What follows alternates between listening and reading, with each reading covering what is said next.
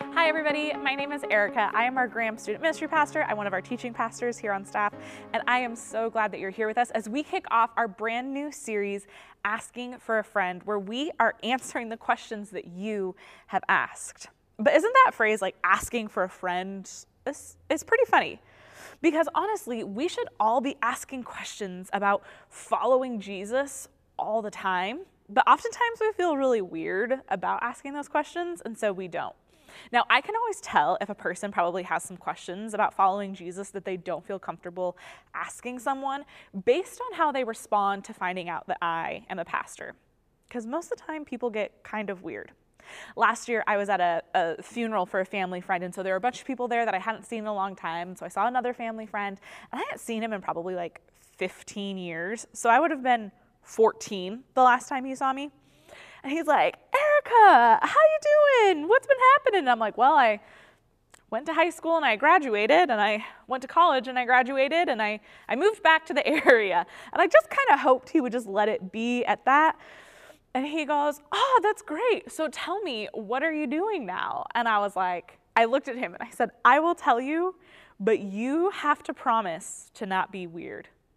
And then he was like, um, Okay. And I was like, I'm a pastor and he immediately got weird. He was like, "Oh, oh, that's that's so that's so great. That's like so good for you. I'm, that's so great. Church like really isn't for me, but I'm like so happy for you." And I and I looked at him and I said, "You made it weird." You don't have to get defensive because I'm a pastor. Like, it's fine. And honestly, in that moment, I just wish that I had kind of lied and said, like, I'm a barista. Uh, but the minute someone would have asked a secondary question, I would have just crumbled because I'm a really, really bad liar. But I was thinking about why are we so bad at asking questions, especially around faith? And honestly, I think the reason falls on the people who have already followed Jesus because we don't respond well when people ask questions. Most of the time, when people ask us questions about faith, um, we get defensive, we get outraged, we're shocked that someone could even ask such a question. And that's not the case at all. So I'm to give all of us a crash course in I've just been asked a really tough question and I'm not sure what to do. Number one, you need to keep your own face and your own emotions in check. Here's the deal, especially, especially if you are at all an authority figure in this person's life. You are setting the tone for how they feel about the question that they've just asked. Number two, don't panic. Be curious. Ask more questions. What is prompting asking this question today? Where are these thoughts coming from? How are you thinking that this might play out in the long run? Don't panic. Ask questions. Number three, if you don't know the answer, do not, I repeat, do not make up an answer don't, especially around topics of faith, because I am actually walking with friends who are deconstructing their faith because someone told them something that cannot be backed up by the Bible, and they built their whole faith around it, and they're learning that that is no longer true, and they're having to do some work to undo all of that. And number four, if someone asks you a tough question around faith, have love and humility. No one was ever argued into the kingdom of God. We are not called to be lawyers on behalf of Jesus, we are called to make disciples now that we are all on the same page here around how to address a tough question, let's get into the question we are looking at today. So, uh, we asked the people here at Rainier View, what are your questions around faith? And we got a ton of them, and there is no way that we can answer all of them in this series, but we tried to group up ones that felt pretty similar to one another. And one of the, a topic that we found across the board was I'm struggling in my faith, or what do I do when I'm struggling with my faith, or my friend is struggling with their faith, or, or I, I don't think I'm good enough for God to love me, and therefore my faith is struggling. And so that's what we're tackling. That's what we're tackling together today.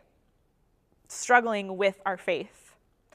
And I think that the best thing that all of us can do is first take a moment to realize that the world around us is not making it easy for us to have faith in Jesus.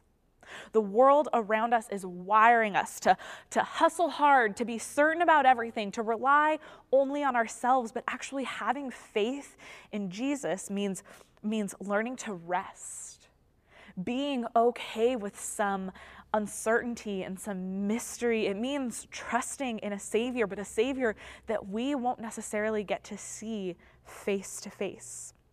There are some really interesting challenges that come with that all of the time. That's counter, it's counter to the way the world works to have faith. So, so embrace that.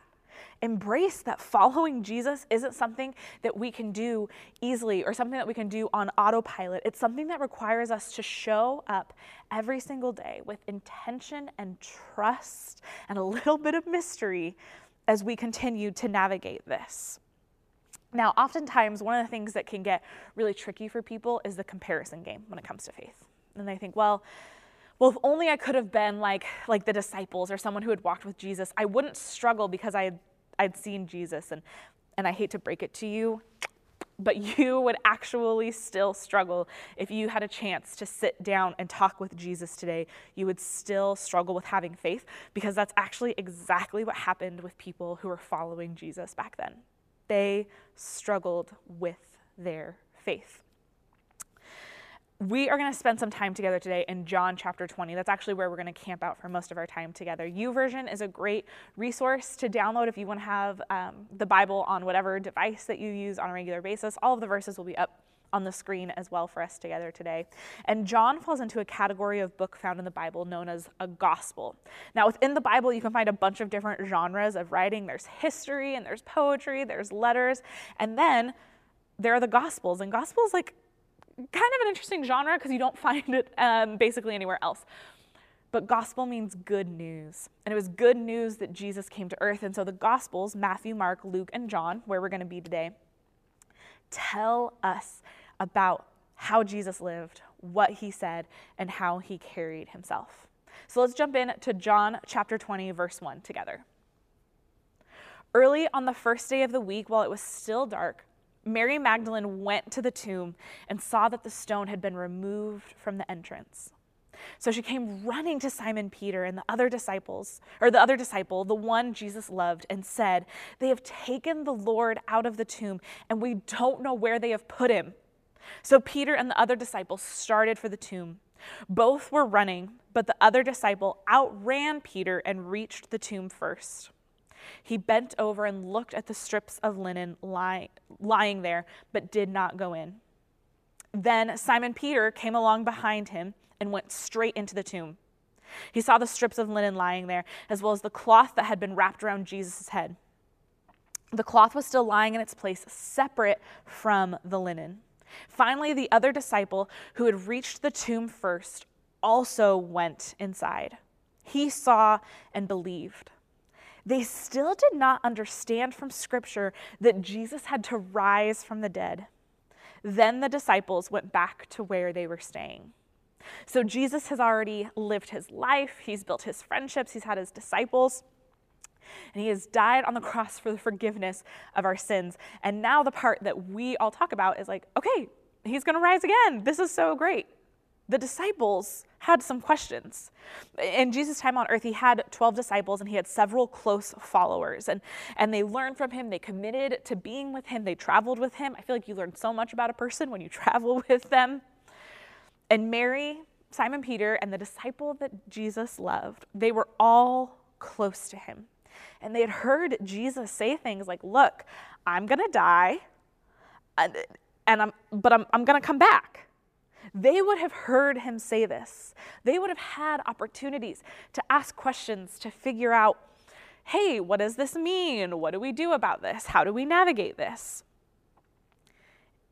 And Joe, our Parkland campus pastor, shared this statistic with me that was mind blowing and also really comforting the disciples and the people that Jesus would have been close with would have had at least 24,000 hours of face time with Jesus.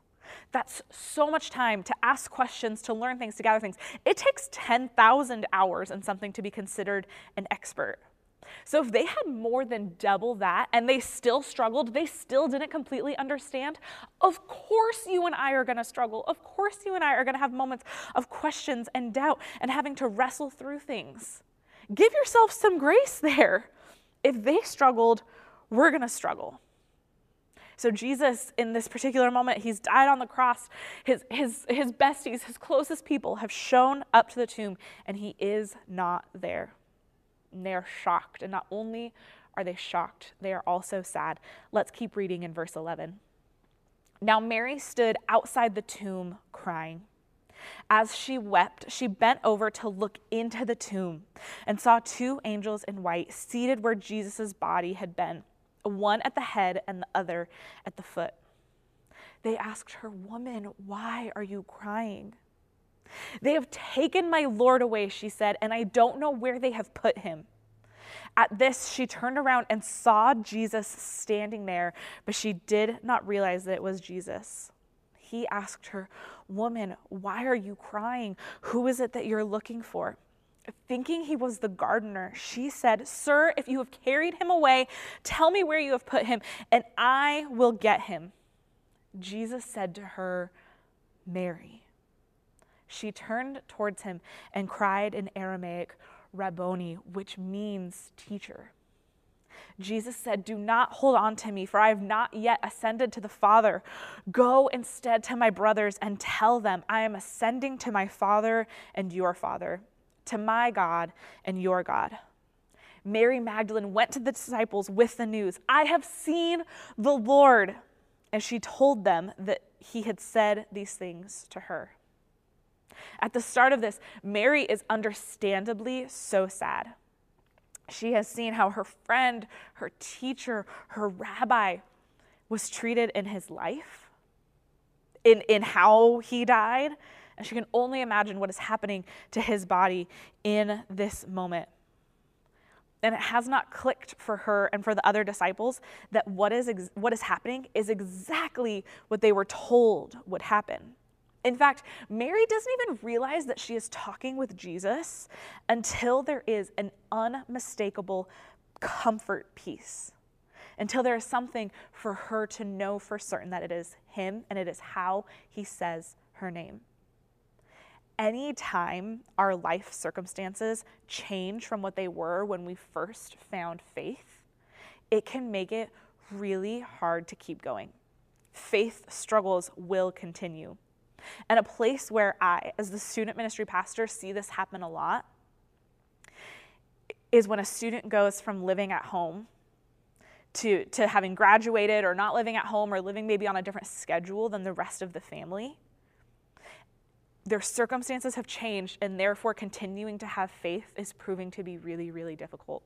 And I think one of the coolest parts about what I get to do as a student ministry pastor is walk alongside students as they are becoming their own person, as they are looking at what the world looks like and figuring out, okay, what does it mean to follow Jesus in this new circumstance and in this new way? That's one of the things that I love the most about student ministry. It's one of the things that my leaders are so passionate about being able to do is walking alongside students in those moments as they navigate that. And every parent that I speak to, who is already in a place where they are following Jesus, that's what they want for their kid. They want their kid to be someone who follows Jesus after they graduate from high school. In student ministry, we are passionate about coming alongside students and families. And so, if you are out there and you are watching and you're trying to figure out, like, what do I do? it, feels like a weird pitch for me to be like, come be part of student ministry, but it's not because I'm awesome, it's because my leaders are awesome. It is because the people that serve in student ministries care so deeply about each student that walks through our doors to help them learn how to take their faith from a faith that happens at home to, a, to their own faith, to internalizing it, to learning and to growing alongside that. And honestly, parents, as much as the world is changing for your teenager, the world is changing for you too. Do not feel like you have to go alone. Please join us in student ministry. Let us come alongside you, serve you, and support you. But maybe you're watching this and you're like, um, I'm not a student and I'm not the parent of a student and I don't serve in student ministry. So, what does that mean for me? Well, anytime your circumstances change, it can be hard to figure out what does faith look like in this new season? What does faith look like when when that person in the office who I knew also loved Jesus, like I have a new job now, who in the office is going to be alongside me in that? I could show up and I could be brave in my workplace every day because I knew that I could go to my best friend's house at the end of the day when my best friend has moved. I knew what it meant to have faith within this relationship, but that relationship has ended and I'm I'm just not sure what to do. Our brain is always trying to find the easiest way forward for us to live. So that's why starting a new habit is always so difficult because it's a disruption in routine and it's a disruption from the baseline that we have we've come to live with and feel comfortable with and feel good about being in. So when we go through a major change, when everything else already feels so difficult, our brain is trying to be helpful and saying, like, learning how to manage your faith here seems bogus, seems like a lot of work. Don't try. But that's why it's so difficult for us. You're not broken. It's okay. And it's not just that a change in circumstances mean that our brain is trying to protect us by going down the least difficult path. It also means that we are learning everything new all over again.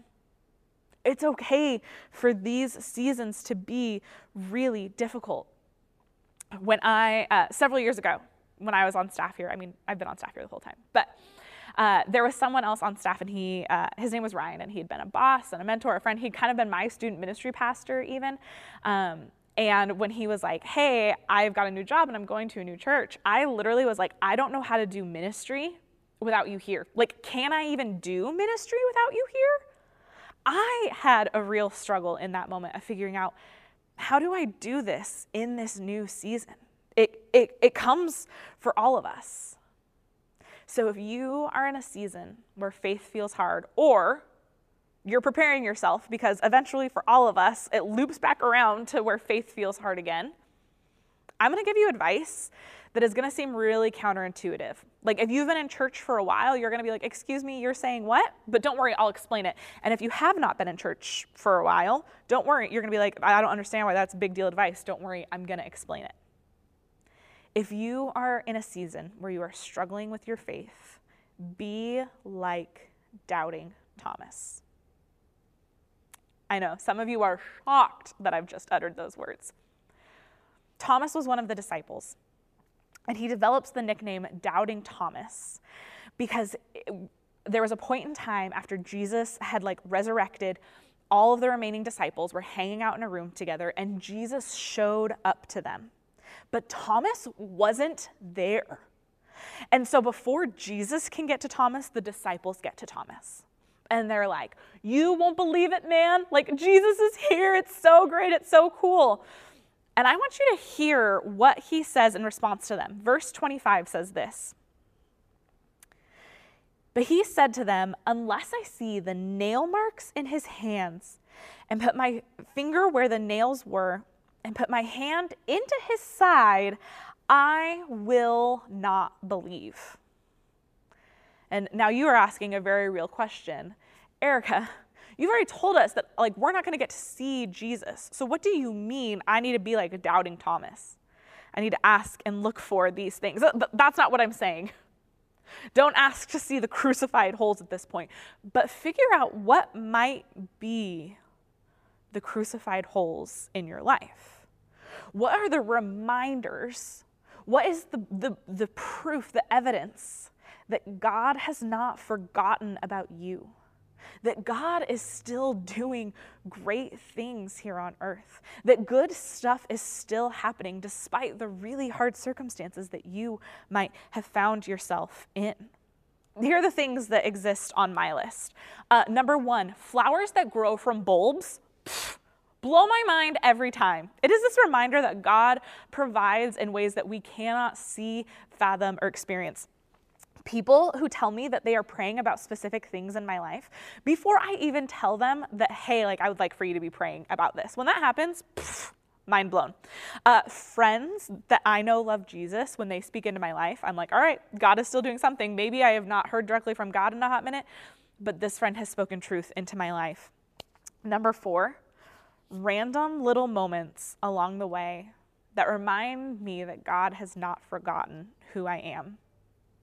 These markers all along the way help me keep going when faith feels hard. In fact, on I remember um, on the day when when Ryan had said like, "Hey, like I'm not going to be on staff here anymore," I got really sad and I left because uh, I don't like people seeing me be sad. And I went to Starbucks and I walked into Starbucks and I saw that they had this like lemon sprinkle cookie, which meant that it was a bright yellow cookie with like rainbow sprinkles all over the top of it. And I love yellow and I love sprinkles. And I started crying again. And I'm not saying that God like orchestrated this moment for me to find this cookie. Maybe I don't fully know how all of that works. But it was this reminder that God was like, hey, I have not forgotten you. There's still good stuff happening even though you're sad. Keep going. And so I've, I've kept going. I'm still doing ministry. Keep, keep going. Look for those markers. Keep your eyes on it. Learn to see what is happening. And, and I don't think that asking for those things is frowned upon at all. Sometimes people will say you shouldn't ask for stuff like that. I think that we should, based on what we see in verse 26. A week later, his disciples were in the house again and Thomas was with them. Though the, do- though the doors were locked, Jesus came and stood among them and said, Peace be with you. Then he said to Thomas, Put your finger here. See my hands. Reach out your hand, put it into my side. Stop doubting and believe. Thomas said to him, My Lord and my God. Then Jesus told him, Because you have seen me, you have believed. Blessed are those who have not seen and yet have believed. Jesus was okay with showing Thomas, look, this is who I am. If these are the things that you need, awesome. I am happy to show them. Here's the bottom line we all struggle with faith because faith isn't something that we can easily have all the time in this world. It's the truth. We will all struggle. And there are seasons where faith is strong, and there are seasons where faith is, is really hard. It happens to new Christians, it happens to pastors, it happens to most faithful people that you know. We all find ourselves on this, this up and down. Faith is great, faith is harder to have. No one gets to the end of their life and looks back on it and is like, whew, that was a piece of cake. No doubts, no questions. Everything was super chill the entire time. If you are struggling in your faith, if faith feels hard, you are not weird, you are not alone, you are not forgotten. You are just in a hard season, and it will change and it will shift for you again. If you're watching this in real time, uh, it's January 8th, and it is a new year. It is 2023. And I have really complicated feelings around the start of a new year, and a lot of it is because of the messaging that exists during this time. People are like, just, just train harder, just build new habits, and all of your problems will be solved. And I don't know how to break it to you, but like better biceps will not ha- help you have better faith. And like a 30 minute cleaning routine is not the thing that's going to always help you draw closer to Jesus. But in this season, if you are training yourself for anything, train yourself to keep an eye out on those things that are concrete reminders that God still sees you, knows you, loves you, and has not forgotten you. Train your eyes to look for that because it is not something that is going to come easy, but it is going to help you get through hard seasons of faith. And it's a gift. And here's the other thing again, if you're watching this in real time, we are getting ready to launch a new quarter of community groups here at Rainier View. Sign up to be in a group. Because here's the other thing that I found I think that part of the reason Thomas was able to be bold and brave and say, like, look, I need to see these things is because he had the disciples who had built relationship with around to believe enough for him until he could believe for himself.